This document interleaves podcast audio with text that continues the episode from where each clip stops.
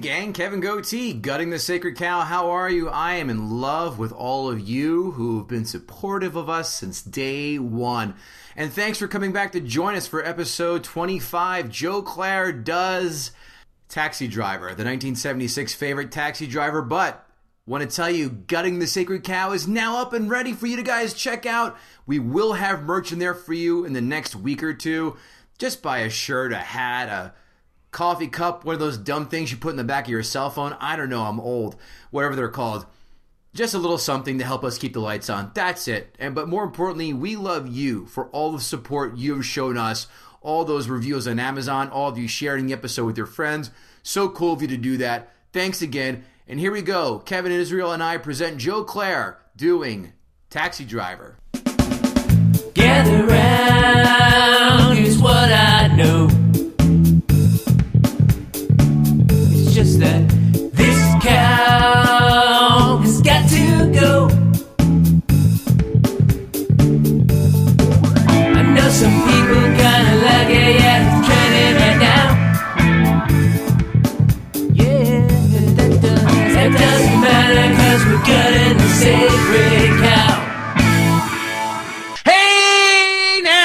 Now, Gutting the Sacred Cow, episode 26, I believe. Kevin Israel. What's happening? How's it going, buddy? What's new and exciting? Still trapped at home, not going crazy at all. Yeah, Everything is fine. I can. s- As I said before, and you sent me your picture. The only thing missing from that haircut of yours is a tin cup with pencils in it, and an and an angry disposition toward white people. I've always wondered if nothing mattered, what would happen to my hair if I just let it go, and now I get to find out. You look like a Jewish kid from Kid and Play. It's only going to get worse. Every week it's just going to keep getting worse. I'm trying to figure out how long before this self haircuts or the wife has to cut, you know, our hair like that. How long that's going to be? Yours is fine. Yours Yeah. is yours. I mean, yours must grow a centimeter a year.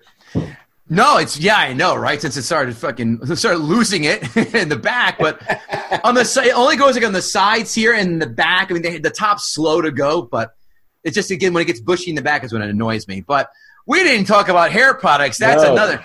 Unless we're talking about the movie Shampoo, which I've never seen actually. Never But we're, what we're here, Warren Beatty was in 1978. That sounds about right. Who gives a shit? Because we've got an important guest on our hand today, guys. Joe Klare. Am I saying that right, sir? Klare, yeah. Klare, yeah. Joe Klare from the 420 Stoner Jesus podcast, which I did a few weeks ago, had a good old time talking to Joe about that. And uh, Joe, just give a quick drop about your uh, your show. Tell us people where we can find it and what it's about. Uh, stonerjesus.net is where you can find it. Uh, it's about pretty much everything weed, anything offensive and silly or anything I think may be funny. I'll say it and hopefully people agree. I've been doing it for over 10 years. Uh, but if you want to find it, stonerjesus.net, there's, there's really not much I can say about it other than you either love it or you will hate it. And if you hate it, uh, please keep listening because I need the viewers and the, uh, the listeners.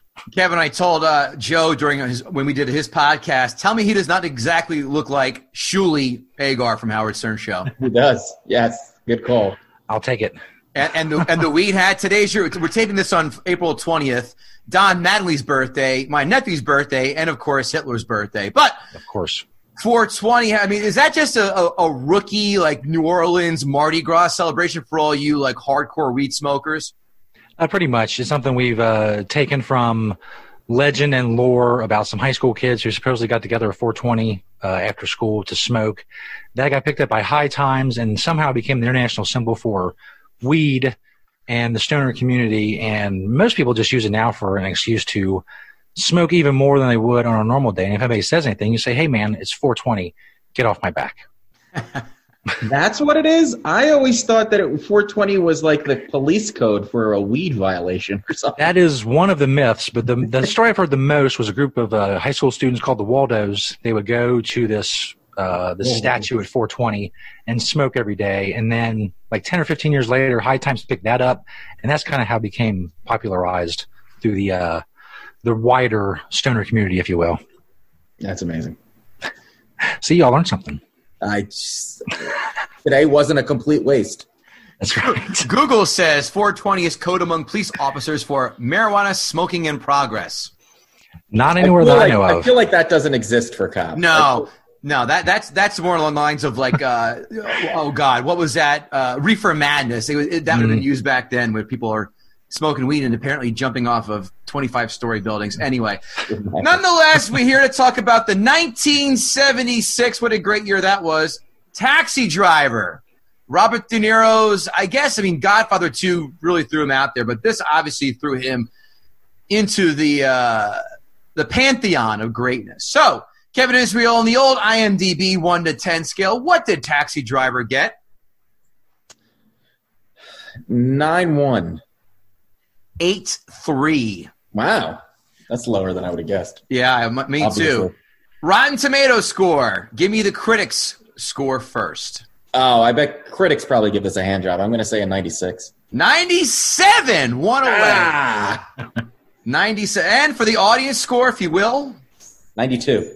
93. You are Ah, God damn, I'm so close today. You're like one away. Price is right, game king right there.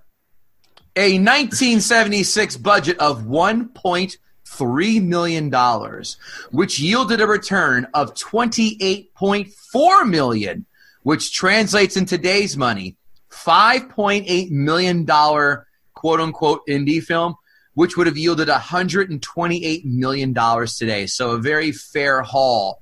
It's a hell of an investment, that's for That sure. That budget wouldn't have covered craft services on an Avengers movie. No, no, no, no, no, no, no, no.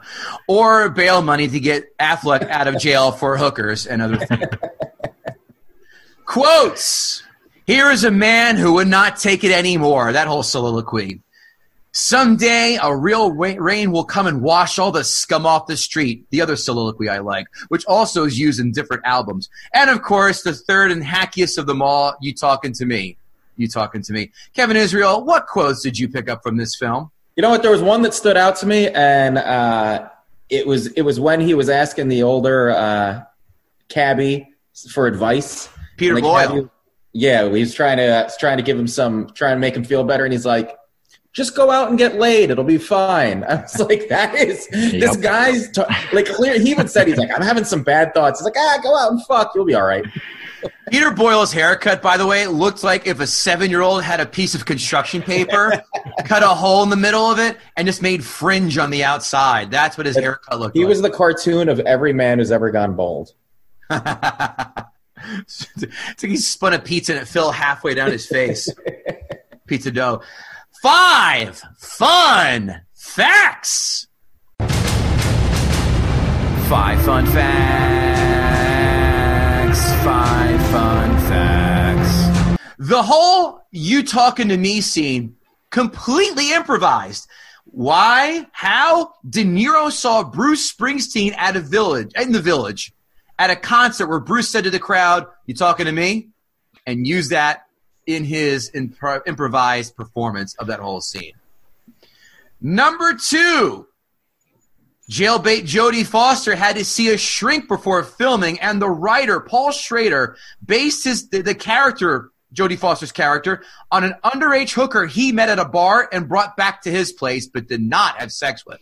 That's a lie. No, he says. That's a lie. Yeah. Yeah. I brought it back and then I felt guilty, and so I sent her home.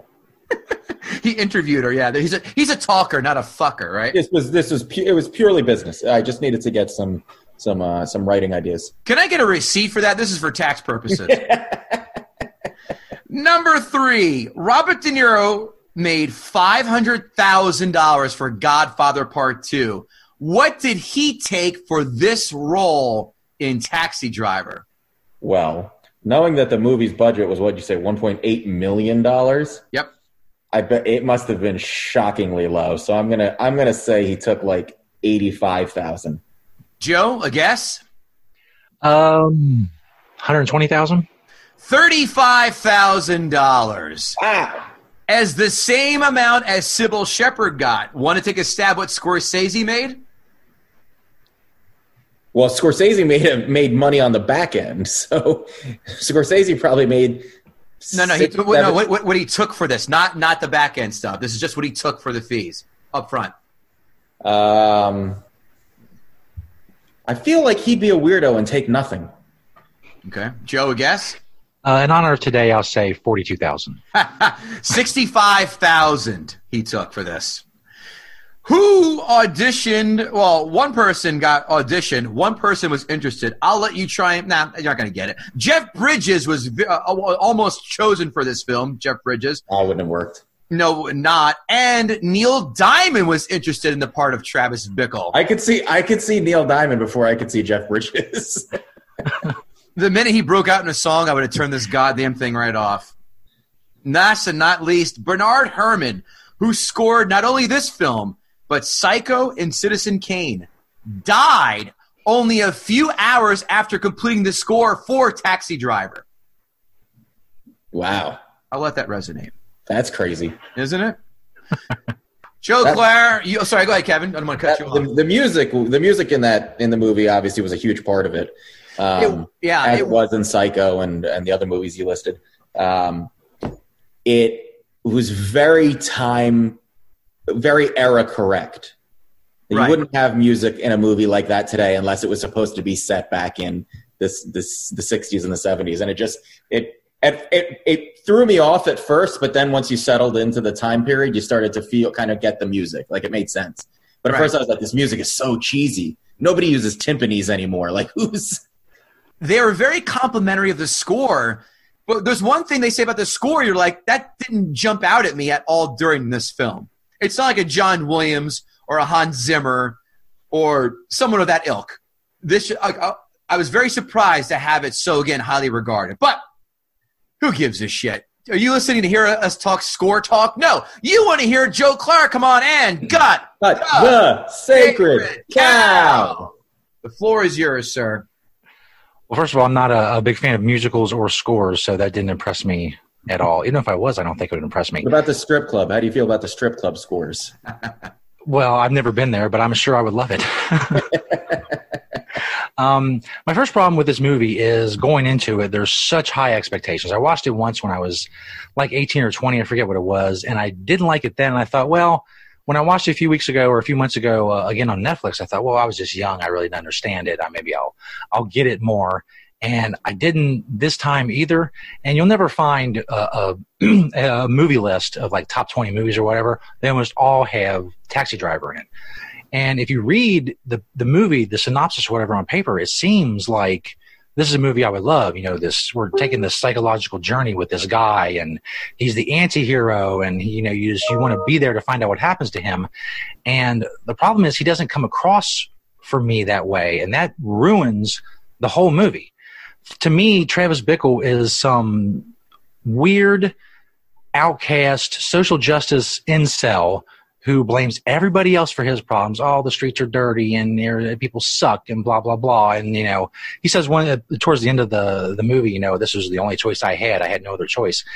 It's everything that I don't like about people. I don't know what it was like back in the 70s, but for me today, when I hear someone just going on and on about how everybody else is causing all these problems and I'm not responsible for anything. And it just, it, it rubs me just the wrong way. I mean, he's supposed to be scary and tough. He never comes across for me that way.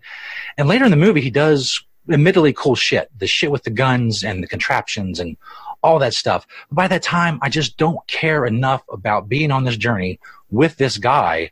I love those type of movies. I love the journey movie, the, you know, I'm going to go through this guy's madness and, and all that. And I never could get hooked into it. And it just ruined everything else. I didn't like Travis Bickle. I didn't want to hear him. When he starts talking and doing his little soliloquies or whatever, I'm like, this guy's an idiot. What's he talking about? He's just, and, and, and just everything he does. And he's, this obliviousness to, you know, taking Cybill Shepherd's character to the porn movie and all that. It just, it rubs me the wrong way. I know that's not a, a, a great movie review. I know Siskel and Ebert didn't often say, hey, this fucking movie just rubs me the wrong way. But his character just does. I can't get into this guy as a badass. You know, he's gonna he's gonna save this girl. I, I never I never get to that point in the movie. And 45 minutes in the movie, I'm thinking to myself, I'm on this journey with this guy I don't want to be on. I feel like I'm trapped on this journey uh, because I heard because this movie says so great, it's something great's got to be coming. It's got to have a great ending. It's got to have something, and it never gets there. And then for that reason, the ending seems contrived to me because I don't like his character or buy into the whole hero bit. you know, Cybill Shepherd, she's really weirded out by, you know, going to the porn, which I understand. You know, you're sitting in jizz and you're watching some, you know, woman's uh, big hairy muff or whatever, and that's that's weird. He's a fucking weirdo. But he blows a bunch of people away, and they write him about in the newspaper, and all of a sudden, well, she's back in this taxi with this dude. He's not so weird anymore, even though he, you know, he blew a guy's hand off, and you know, I understand they're bad guys, but still, I, I don't see how they made him less weird in her eyes. Uh, there was just a ton of, of You've never taken a girl to a porn on a first date? I gotta if I don't know what it was like in 1976. I know if I take a girl on a date and I whip out like you know Pornhub on my phone or something, that's borderline assault. I'm on I the wish, road I wish to a I had felony. the balls to do it. I like when he when he started walking towards the theater. This was the first time I've ever seen this movie, by the way. Mm. Um, when they were walking towards the theater, I was like, "Oh my god, are they going to a porn?" And then when they when they were sitting in the theater, I was like, "That's amazing! Who has the balls to take a girl and just be and just sit there and be like, what? I didn't think. I mean, obviously that was the the fact that he couldn't appreciate why she would have a problem with it was emblematic of his issue, Mm. part of his issue anyway. But I was just, I was like, I, I wish I could have just once in my life just been like, oh, you're not down with this? This isn't cool? Number seven on my list. Love the balls of him taking her to a porno on their first date. Nothing like finding out a person's uh, smut taste right there. Bra- Brazilian lesbians, me too. Double anal, double anal, maybe? Question mark. We'll put that down as a question mark. Cool. Midget she-male porn. Find me someone who doesn't love midget she-male porn. If this doesn't go into prolapse, I'm leaving. Is this Citizen Kane where her asshole rosebuds? Ah, Oh, he yeah. just oh, he doesn't get that. She doesn't want to you know her you know her feet are going to be sticking to the floor. There's, there's this nasty shit going on all around her and this is obviously a higher class you know woman and he's just it, it it pisses me off. He just keeps going on and on about how oh i just i didn't i didn't know that you wouldn't like that. I didn't understand. You don't want to sit in a guy's hot jizz and and watch some weird people on fucking uh, on on and like watch you know std films or whatever in this porn uh, theater. I don't understand you're a weird wait, wait, chick. hold on, hold on, write that down. I'm gonna put that in my Pornhub search. STD films. Let me just document that one. and he just uh, and and the the Tom dude, the other guy who likes her, he's a really you know he's a creepy nerd, and he's just as and in his own way is as creepy as Travis Bickle is, but there's less of a chance that she's going to end up in this guy's basement, you know, with her skin missing or whatever. But apparently, she, and like I said, in the end of the movie, she apparently she's she's kind of into that a little bit, which is weird to me, just because he was you know he blew a bunch of people away. She's all you know hot and bothered now. But the porn that was that was too much. But you killed five people. Well, let's you know let's get in your cab. Let's go for a ride. I'll show you where I live. Um, other stuff. Uh, and I, I understand that Travis is nuts. You know, he's a Vietnam vet. He's taking pills all the time. He can't sleep. By the way, it was funny you mentioned a, a wizard telling him to get laid. The first thing I think when you start watching this movie is that if this guy would just, if he didn't have such a hang up, because he's fine with porn, but he's not fine with, you know, banging a hooker. God forbid you, you know, bang a hooker and, you know, you finish and you go to sleep and you get some fucking sleep and it's a 12 minute movie. I understand that. It couldn't be that way, although it might have been better. It may have been a more fulfilling journey, at least for me, if it was 12 minutes. He just banged a hooker. Uh, but his nuts to me doesn't come across as menacing or tough or, you know, this guy's a badass who's going to like save this girl. It comes across as annoying and whiny. It gets so bad that, you know, Easy is Jodie Foster's character. She's a 12 year old hooker. It's the most horrific thing you can think about. I have a nine year old daughter. I cannot think of anything worse. But I hate Travis Bickle so much that what happens to her doesn't garner much sympathy for me. Towards the end, I'm like, hey, motherfucker, that's Harvey Keitel's property. Why don't you back off and let him do what he needs to do? Right. I don't, I just, it, it, it infected the whole movie, my dislike for him and his stupid nutty journey. One thing about you made a point with I want to I think we should expound on how you said he's not a badass, but he was in the Marines. Don't you think that every person you've ever come in contact with who's in the Marines, you get you get at least a few slivers of badassness from that person? Like this guy was the Marines, and you can see how they carry themselves, and they can they can kick some ass. With not Bickle, just, not just not just badassness, but they've always seem very Marine-ish. very Marines are very stalwart. Um, whatever I just said, Siri thought I was talking to her. Um, Marines are Marines are very you know by the book, regimented people. And I know that obviously Vietnam, a lot of people just when they came out, they went completely the other way. But there was nothing marine about him. In fact, I almost thought when he said that that this was going to be almost like a, uh, a a stolen valor issue where he was going to be because I again I knew nothing about the plot of this movie other than he was a crazy cab driver, and I thought it was going to be that he made it up that he was in the Marines and he was Yeah, I, I- I thought it was too. I thought it was like one of the psychotic, a psychotic episode where he's just kind of Yeah. playing along, like I'm a Marine. He's just going to act as if he was. right. Yeah, it feels like it was. It was just like, hey, he's a Marine, and it's 1976, so he was in Vietnam, so he's crazy. So that explains everything he does, which it does to a certain point, but it doesn't make me give a shit about what this guy's doing because I just I don't. And when and when it's done, that's why the ending seems so contrived to me because all of a sudden he's a hero, and they force in you know the girl's parents, and they're talking about how great he is, and he's got all these newspaper clippings, which I don't know if I've ever seen someone go into a building and massacre a bunch of people and all they talk about is how much of a hero he is. But I get it; they're they're bad people. It just seemed forced. And then when she's in the back of the cab after everything that happened, and that's what got her into that cab. Him killing a bunch of motherfuckers. I just, I it, the wheels came off, which they were already off, but it just. I don't. crashed to a wall I, I don't there. think she got into the cab because it was him. I thought she just got into a cab because it just so happened it was him who picked her up. Well, it wasn't. Uh, I think he like uh, one of the guys comes up to him and says, "You got a fare." Like she's already in his cab. Right. I don't know if she knew if it was ca- his cab or not, but certainly when he gets in and he's like looking back at her for a while, she's not freaking out and saying, "Oh, you know, let me the fuck out of here" or whatever. She's like, "Hey, you know, I read about you in the newspaper. That's you know, that's some cool shit. Here, take me to my house, so now you know my address." It just it it did nothing for me. And, but Can I, say something about that, for knowing it's not my turn to talk about my opinions? But just because because we're talking about the the ending, um, it's funny because I feel like movies today we're always expecting the surprise and the twist, and we're always you know we're waiting for the either the after credit scene or what's the twist going to be or you know is was Bruce Willis was dead. Like we're and so through this movie I felt like I felt like it was almost all like not almost not really happening. And then when the end happened when the when the end resolved itself and he they show him driving away in the famous scene where he looks in the mirror. I was like oh he's dead. None of this happened. The end didn't happen. He died in the in the apartment and this is all his last gasp of of his him imagining what how this is going to work out that they're going to he's going to be this hero and his the, his the, the uh, Jodie Foster's parents are going to thank him and he's going to go on and she's going to get in his cab and but he's he's now bigger than her and he's going to let her go and he's going to continue on his you know his self-righteous path and I, that's just what I, that was my takeaway and I just assumed that was the intent of the ending because clearly he none of that happened. There's no way they knew he was trying to kill the presidential candidate. They had him. One of the cops, once he was arrested, the Secret Service would have said, "Oh, that was the guy with the gun." Who he would have never, ever, ever in a million years, not, not, let alone not been a hero. He would have been in prison. He would have absolutely been in prison.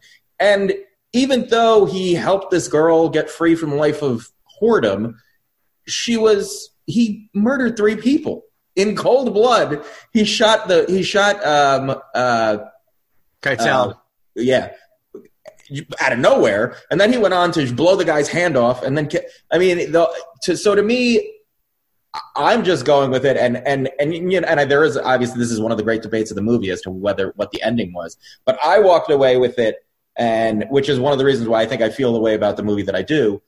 I walked away just assuming that the intent of the movie and the writer was that he was dead and this was his last this was his fantasy. This was kind of his dying wish of what would happen and it's not really what happened because she wouldn't have gotten in his car he, No. she, he wouldn't have driven her like none of the, none of nothing he did up to that point led to that ending beyond his fantasy of what he was building up to no. I I can I can accept that if you know if that's what what it was meant to be, it would make it a little bit better for me.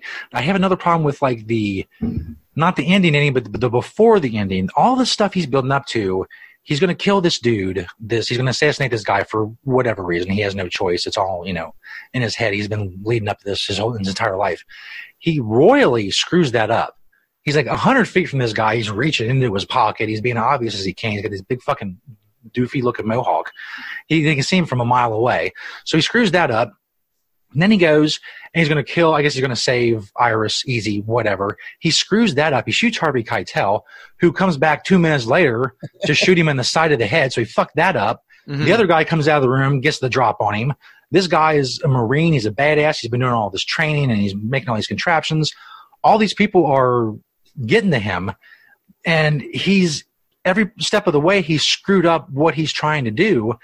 And in the end, it's dumb luck if he did live that he did because he, you see, you know, the side of his neck blow out. And I don't, that's not, doesn't come across as badass to me. It comes across as this, this moron who is nuts and he got lucky that maybe I guess if he still lived, the guy didn't hit a, the jugular or whatever.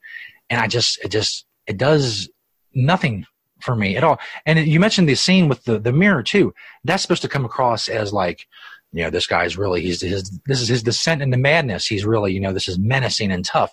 It comes across as stupid. This stupid, lonely incel who lives by himself. He's got all these guns. He can't uh, talk to a woman to save his fucking life, and now he's talking to himself into a, in a mirror, telling himself how badass he is. It's sad, and I'm wishing for most of the movie that someone would do something to him. Is he? And I know he's not going to die because he's the main character, but I'm still uh, against all hope. I'm wishing that he would. I like the incel uh, reference. It's very true. Next thing you know, Travis Bickle will be starting uh, his own open mic down in the West Village. Yeah. Joe, any other points, or that's it for you for your arguments? Uh, I think I'm looking through all this stuff. I and I've watched this movie now three times, and I've made two two pages full of notes. So thanks, guys, for all that. no, For ruining my fucking day.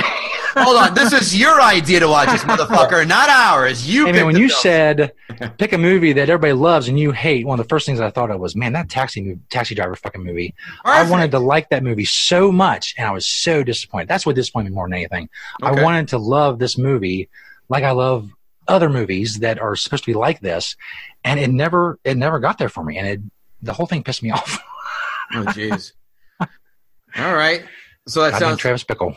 not a fan of Travis Bickle. All right. Let's get to mm. the critics five star reviews. Five star reviews. Five star reviews by critics.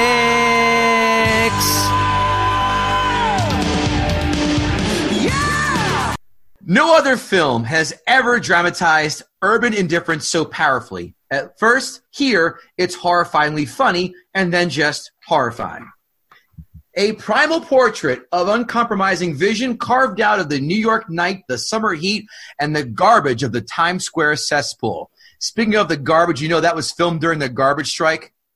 Was it? That's why tell. everything is so filthy. Yeah. Yeah. I, you know what? My my grandmother lived in uh, Manhattan when I was a little kid, so I was the I, we would go in at least once a month in the early '80s, and I've, I vividly remember New York and Times Square looking like that. Yeah. Yeah. Oh, yeah. Change like I, I I think everybody who experiences New York now should know what it once was because it it was not this friendly place where you could go get souvenirs. You could get heroin and an STD from a blowjob on the corner. And die. Scorsese generates plenty of atmosphere. There's a gritty look and feel to the story that perfectly captures the 1970s New York City. Now, critics one star reviews. Critics one star reviews. Critics one star reviews. If in Taxi Driver, Scorsese's trying to show us that our cities are becoming like those of Clockwork Orange, Kubrick already did that four years ago without nearly as much obscenity or gore. What? Fi- I mean, no thanks. Travis Bickle's trouble wasn't that he could get close to anyone, but Robert De Niro's trouble is that he can't get past the audio-visual pandemonium to show you Bickle's torment from inside. What the fuck does that mean? What that guy wrote. he likes himself a lot and he likes his opinions. We're going to use two word, one hyphenated and one that's four syllables to show that I have gotten at least an associate's. Scorsese seems to need scripts with well designed humor and performers with the spirit of Ellen Burstyn to compensate what seems to be a fundamentally depressed view of life and the belief that sobriety is the equivalent of seriousness. Is this someone's audition page for the New Yorker? Ugh, these people. Oh, they're so fucking full. They're they're so they're more full of themselves than any other actor that you could ever imagine. They're blowhards. Amazon five star reviews. Five star reviews. Amazon five star reviews. And these are recent reviews, right, Kev? They are recent reviews, absolutely. This is an excellent film. I am happy to own a digital copy of this film. Can you believe how young De Niro looks slash was? This is a New York film, but the whole world can have it as well. I wanted to show my Texan girlfriend all the classic New York movies, and Taxi Driver is how we started that journey. On to Warriors next. I hope he's not. He doesn't work for Manhattan Tourism. Because Yeah, he'll be jaded. Uh, If he's in that, tour, can you imagine him on that tour bus after like two months? Like, look to your fucking left. There's a goddamn stupid Macy's building. All the dumb, dumb tourists coming out of that. By the way, I can't wait till this guy realizes how until how boring the Warriors are. Until he sees Sully from Commando going Warriors come out and another play. improvised moment. I believe that. I didn't know that, but I believe that. Completely improvised. Yeah. They said uh, just say, just do something spooky. and he'd have to show off his weird smiley rat teeth. That could have been spooky enough. I included for the first time, actually, Kevin Israel, the headline because this person thinks they have a future in greeting card writing. Ready? Love for sale, prime cuts available, limited time offer. What? Or they want to get a job for QVC. The flavor of this is ridiculous. Everyone thinks that this pro section of Amazon is their chance, like maybe Jeff Bezos is going to know and see my reviews and give me a job. The flavor of New York City in the 1970s pervades the film from beginning to end. Acting, direction, cameras are all fantastic. Our special breed of classic politician, regrettably, in parentheses, rings true also. All that said, the story is just pure BS. Another PTSD victim, garden variety wacko, teeny bopper hooker runaway, saved from certain ruin and death. That old gag. Some someone is definitely putting extra effort into those night classes of creative writing. Now get back in your cubicle for your day job and sell more toilet seats, asshole. Next review. If you're looking for an Action Jackson kill 'em all special effects light speed race travel thriller, then you will be disappointed. However, if you enjoy thought provoking stories, solid convincing acting, and a movie that seriously makes you think and entertain you at the same time, Taxi Driver is the spot. Then again, that's just my personal opinion, smiley face. That's the point. I like how Action Jackson was his choice of action films. That was a nothing movie except for the name itself. And he wrote it because of the name. Yeah. Because the name rhymed. And I'm glad that he stated it was a personal opinion, and it, this is not uh, copies stolen from anybody and uh, lifted Martin from it. Scorsese did not commission this review, just so you know. And now, Joe Klare, it is time for our favorite Amazon one star reviews. Amazon one star reviews. Sorry, but I'm glad I did not see that was I did not see this when it was released. De Niro and Foster are awesome actors, but not in this movie. Save your money and get one of their recent releases. Much better. New releases, new releases yeah, new releases like 15 Minutes or Dirty Grandpa, perhaps, or maybe Hotel Artemis with Jodie Foster. I mean, that not recent enough for you? Oh, this movie was all in Spanish. I only speak English, so it was crap. Stop it. Did you just make that up? No, no, I did not. nope. So my rebuttal is: let me speak to this person in their native tongue. Press the SAP button on your TV, you dumb dildo. I only I didn't speak. come up English. with anything about that. That's so stupid. This one is a little bit lengthy, but uh, it's gonna. You'll, you'll see why. If you're like me, and I'm sure I'm not alone, I think he is. You can't, and you can't get on Scorsese's wavelength. You're probably not going to like Taxi Driver either. I wasn't hopeful, but I decided to give Scorsese one last chance. Goodfellas, Raging Bull, Mean Streets, Taking Out the Dead. All right, the first three are great. The last one, not so great. All left me cold, bored, and a little angry. Taxi Driver was just as bad. I've tried to understand why. So many people absolutely love Scorsese movies that there must be something there. In this case, I'm blaming the, I'm blaming the score. It calls attention to itself relentlessly. It does not disappear behind the images and contributes to the, creating the mood and tone. It stands between me and the images, and it seems to take me in a different direction that's incongruous with the film. My ears were in a lounge listening to experimental jazz, while my mind was watching an excellent character study with something to say about the nature of life. I wonder if I could enjoy this movie with a different score, and I wonder if that was my problem with other movies as well. Chapter two. Yeah. My eyes tell me that this guy makes women instinctively grab their pepper spray in their purses while he gives a dissertation why Christopher Guest is allowed to fuck his mother at Thanksgiving diner dinner. Damn it! Thanksgiving dinner. All right. I have a few more. There, the, I'm guessing he still lives with his mother, who feeds him at night. I'm still guessing he breastfeeds from his mother, who's been long tapped out of breast milk. Uh, there are a few more here, but these are gold. One star, enough said. Why do, you even, why do you even bother to type something? I appreciate his brevity. In the end, Jodie goes back to her conservative family, and the and the wacko is hailed as a hero. Better she'd have, better she'd have stayed on the street. The world doesn't need more yuppies. Exactly. What was so yuppie-ish about Jodie Foster hooking at twelve? Is that like a is that like a, a, an experiment for a Princeton kid to go catch the bus and be a whore? I was really disappointed with this story. If you thought Pulp Fiction was art, you might like it. I prefer a plot line that wasn't thrown together on the run. That signed Kevin Gootee's arch nemesis. Exactly. I hope this person does get butt raped by the by Zed.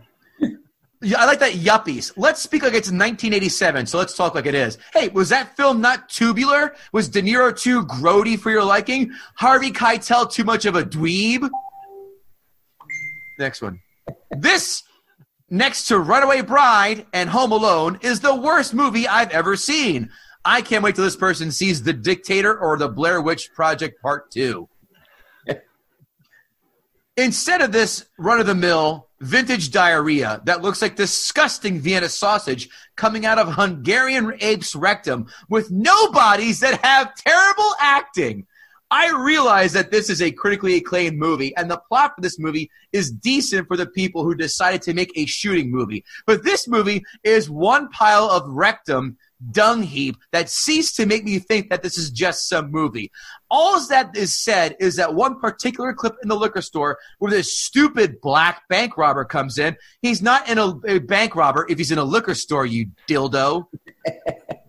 and comes in and uses the GD word while trying to steal money from the clerk. By the way, for those of you who don't speak Southern Baptist, GD is goddamn. Using goddamn word in a movie is ex- inexcusably repulsive.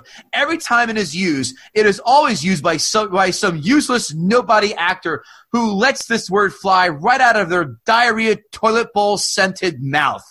I don't mind that he is cursing, but using the GD word or anything else that takes God's or Jesus' name in vain, vain spelled wrong, is incredibly wrong. I'm glad this nobody was killed in the scene because he deserved to die for eternity and die and suffer for eternity. Do not watch this movie or any other movie with cursing where nobody actors use GD word while trying to get their point out while using swear words. Watch movies are innovative where the usage of this movie is easy to ignore. This and examples of other movies such as Point Break, Lean on Me, Casino, and any other movie that I can't think of right now are piles of elephant butt Foster that need to get impaled in a trash can. I can't believe that cunt used the fucking GD word. There's there's nothing more I want to do than prank call him and say goddamn 25 times in a row to him. By the way, his mouth is filthier than a porta potty at the gathering of the juggalos, but he hates hearing the words goddamn. Really, someone should take him off his goddamn high horse and take the Vienna sausage out of his ass, if you ask me. I've never heard of someone reacting to goddamn with such anger and vitriol. I wish I would have I picked a, a certain point in the movie and talked about it for 20 minutes. Like Oh. this guy was in the movie for 38 seconds, and he's a 18 paragraph review of this guy. Something tells me that he wrote this review. He's carved it in his own skin, and also he carved it on Amazon for all of us to enjoy. Kevin Israel, your notes. Um, so again, I went into this movie completely blank. I'd never seen it. Obviously, I knew it was a. a everybody puts like, like we were saying, everybody puts it on you know the best movie list. I um, I really enjoyed it. I I enjoyed it a lot more than I thought I was going to. Uh, it is a very very much a period piece set in that specific era.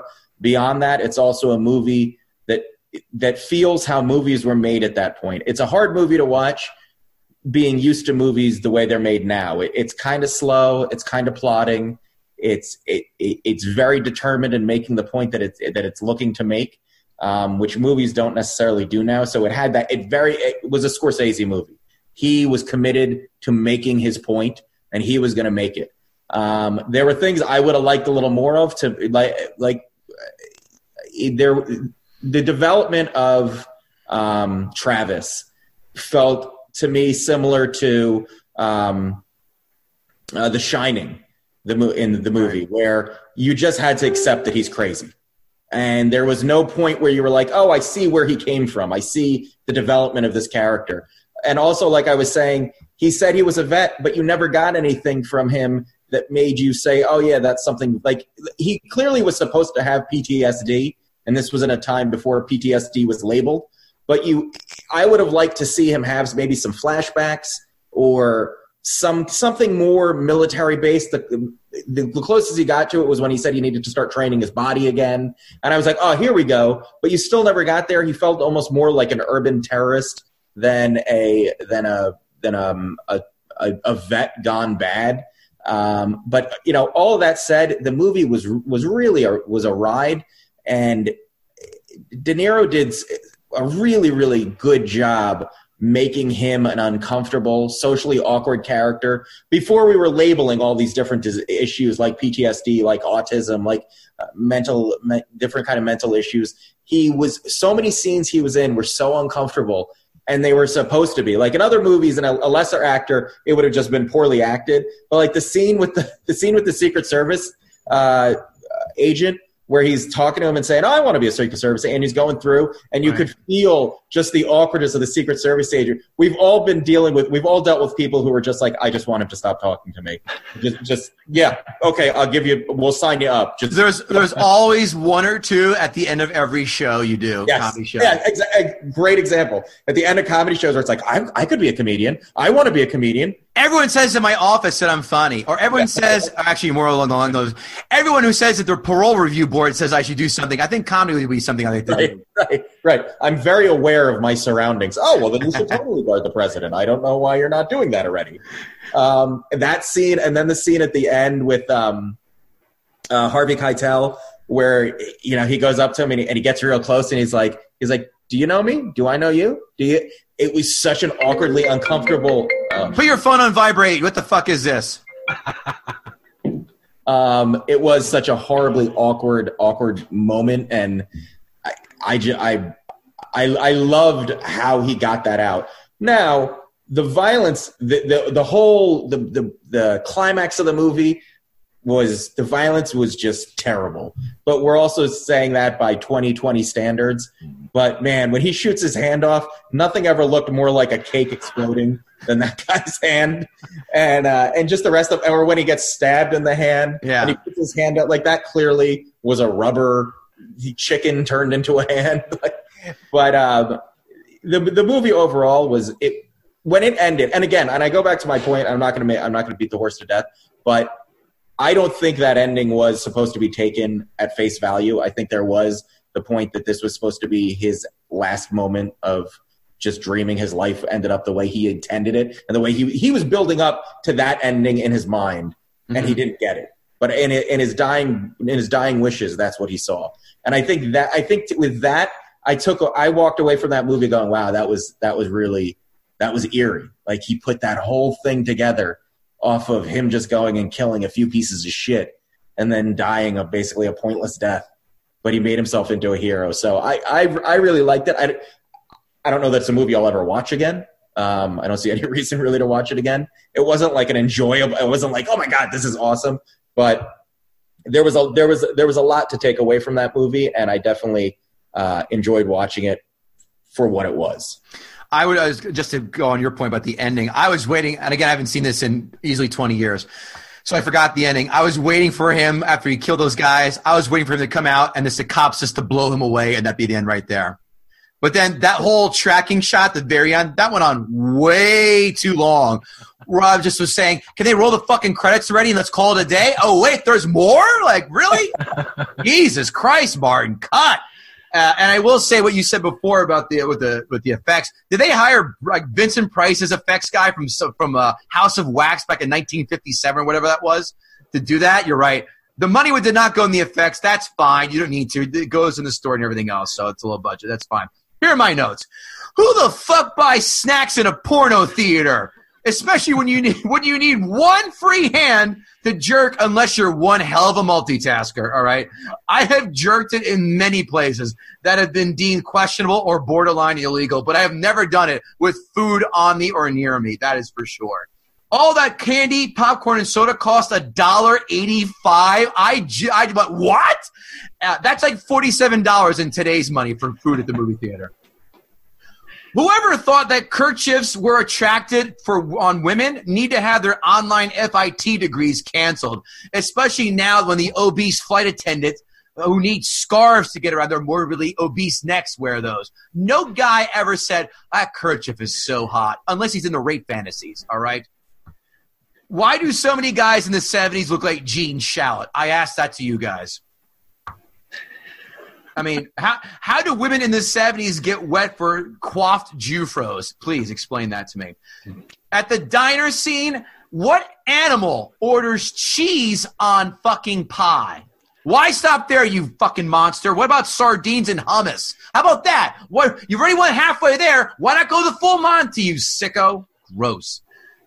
How about this? This drove me nuts. I'm not a gun guy. I did notice De Niro closes the wrong eye when aiming the gun. He's right-handed, but he closes his right eye. No, you close your left eye and use your dominant oh, side. Wow, that's a, that's a that drove that drove me nuts to go. Hold on a second, that doesn't happen. Otherwise, you're gonna be shooting three feet to your left, whatever. In this film, Harvey Keitel looks like if Fred Norris from the Howard Stern Show fucked Michael Landon. the, I'm, I'm glad you brought up the Harvey Keitel point. When they showed his character at first, I was like, "What is what is he supposed to be?" I know the '70s were weird, but what was what was he, what was the what was he going for? Was he going for like disco Native American? What was what was his goal? Village people? that? Yeah, that was that was a weird. Like I thought he's like a gay po- prostitute at first. I really did. I think, oh, this guy's out trying to uh, sling dick and something like that. Yes. But And he he did not ever he did not represent anything I've been brought up to believe about pimps. Oh no, there was he was too nice to her. He's like ah when, when we sat down in the bed with her with um That was a Foster? scene. oh that yeah scene where they're dance. Oh, that way, and he puts the record on. She's fucking. cool. Harvey Keitel has to live the rest of his life knowing he kicks, kissed a twelve year old. oof yeah right. He must have had the cops on set going all right I am signing this waiver right now that this is because of the script and I'm not, I'm not a fucking creep. But then he shows his dick 20 years later in Bad Lieutenant. Go figure. Lastly I laugh my balls off when someone got shot in this film because their reactions were priceless. Because every time when someone got shot, both their hands went in the air, like when a ref said a field goal is good, like it's good. Like they'd go back and then they'd start backpedaling like a quarterback about to go when the ball is hiked. It's like watching middle aged white people dance at a wedding, is when someone got shot in this film. I like this film. I did. I forgot about it. It never stood out. I, I saw it again. I saw it in college. When you texted me about it, I said, "All right." I, it didn't stand out. I didn't hate it. Remember hating it. I didn't re- remember liking it. But now I like it. It's fine. It's it's fine. I like it. It's good. Will I watch it again in the next 15, 20 years? I will not. Will I own this film? I will not. Kevin Israel, give me a score on one to ten. Uh, six and a half. You son of a bitch. That's the exact number I was going to give. I was like six, seven. I said, no, I'll, I'll give it a six and a half. Six and a half. Could I feel like once you more. get to seven, it's a movie that you'll watch again. I compl- a hundred percent, and you'll own. I think seven is I own this movie, Yeah. and I can, and, and it passes the remote chat, the remote, uh, the remote test. Joe, the remote test for us is if you're flipping around on cable and you see this is on, do you turn to that channel and then drop the remote and say, "This is it. I'm good for the next hour and 45." This film does not pass the remote test for me. No, So- but it's a cool movie. It's a movie I like to talk about. I would love to. I, I posted it on Facebook today. Like I and it did not get people did not respond to it the way I wanted to. Yeah. But I, I it's a cool. It's I think it's a cool movie to talk about and to get other people's opinions on. But like, there's no scene in that that I was like, ah, I want to see that again. I need to see. Oh, and you know what? The one thing really bothered me, and it and I was sure it was going to be in there, and it wasn't. When he gets the mohawk, why was there a scene of him giving himself the mohawk? I feel like that was a moment where he transitioned from that. That was clearly important that he gave himself the mohawk and he went Sure. into alternate character where he was going to take control of the situation he's been building up in his head. But they never showed him doing it, and that Right. seemed like such an important moment. And it was just like ah, he's got the. Mo- I feel like they they filmed it and they had to cut it out or something because Right. there's no way they just went to him suddenly having a mohawk. I, I just thought I thought it was just this weird break where they needed that that connecting moment. And I'll, I'm not even going to ask you. I'm just going to answer for you. I, I feel confident in your, your, you'll answer the same as I am. There's no way in hell that they will re- remake this for today's day and age. They Oh can't do that. no. No, no chance. Because first of all, when they say there's a lot of racial slurs in there, eh, alone right then and there, it's too dark and not enough people of color represented, as our friend Gerard Harron would point out as well. Yeah. They would not remake this today at all. And I'm glad they won't because it would be watered down. It would be a shell of itself. But in fairness and in a bit of foreshadowing, they might not have remade it, but there are definitely a lot of movies that live in its shadow Oh, of course. and have grown out of it. So I, you know, we're doing the Joker next episode, and there's obviously they're willing to talk about that type of issue, um, and and the, and a movie like that can be successful. So do I think they could make this movie shot remake this movie shot for shot? No, absolutely not. Um, but it, it spawned a lot of great movies. Uh, uh, uh, the Mecha- the Machinist, which I also thought there was there were there was some semblance of in there. Um, and you know what? Actually, one one last problem I had with the movie. He was supposedly an insomniac, but you never got the feeling of insomnia from him. No, no, no moments of no, no delusional moments. Real, main, real ones. Yeah, He nod. Come on, if you're an insomniac, wouldn't you just be nodding off some of the times, like driving your cab or speaking gibberish after a while? I, Yeah. I agree with you 100. percent That's something I didn't pick up that you did. Just made him pissy. yeah, exactly. Did Joe Klare gut the sacred cow? Joe, I give you a lot of credit. You you went up against a big one. This was a monumental task. Um, you made a lot of good points, and I'm actually glad you picked this movie because otherwise I probably would have never seen it. And I'm glad I did see it. Um, you, you came with a strong argument, but I don't think you got this sacred cow. I agree with Kevin. I think you insulted it, maybe given it a flesh wound or two. maybe caused it to charge at you, but I don't think you got it. Yeah, again, great point. Not blow its hand off. No, no, no. I didn't see any entrails spilling out of its belly. No ravioli sauce coming out of the side of the neck or anything. no geyser of blood, that's for sure. But I did enjoy it. You made a lot of good points. Don't don't get me wrong. And this is a film where I'm not sitting here like on top of Mount Pius, like with- with Pulp Fiction or Star Wars or something like that, where other people have tried to take those down.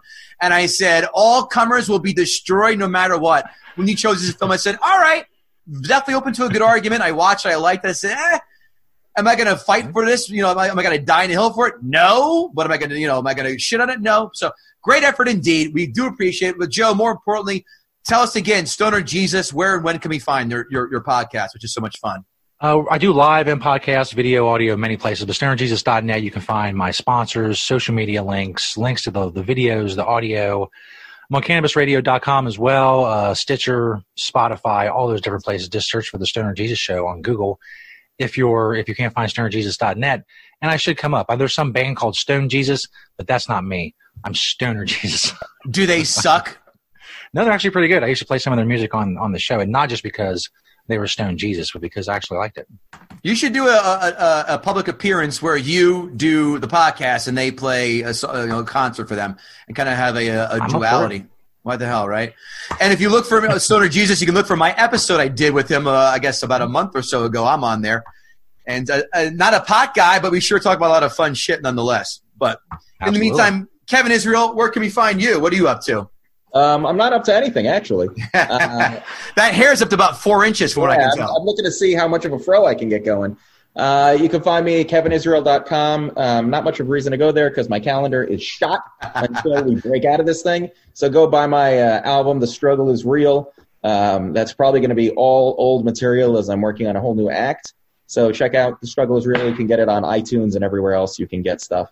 And uh, I'm starting a new web series called Philosopher's Corner, making fun of inspirational Instagram idiots. Aren't they the? I saw a few episodes. Aren't they the worst? Yes. Let's cut and paste from a Hallmark card, and here's me in a bikini with double D tits. Oof.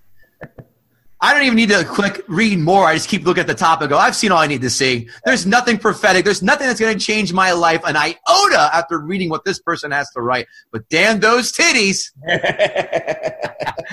KevinGootee.com. What am I up to? Not a goddamn thing. I haven't seen any new films that I would, uh, you know, in the film, in the theater that I would write on the blog. So you can go on my Facebook page and find my list of 10 or Twitter, my list of 10. More importantly, guttingthesacredcow.com now up and well, alive and well. You goddamn right. And I tell you what, audience, we need your help. We need your help to figure out what kind of merch you would be interested in buying. We know the logo is going to work.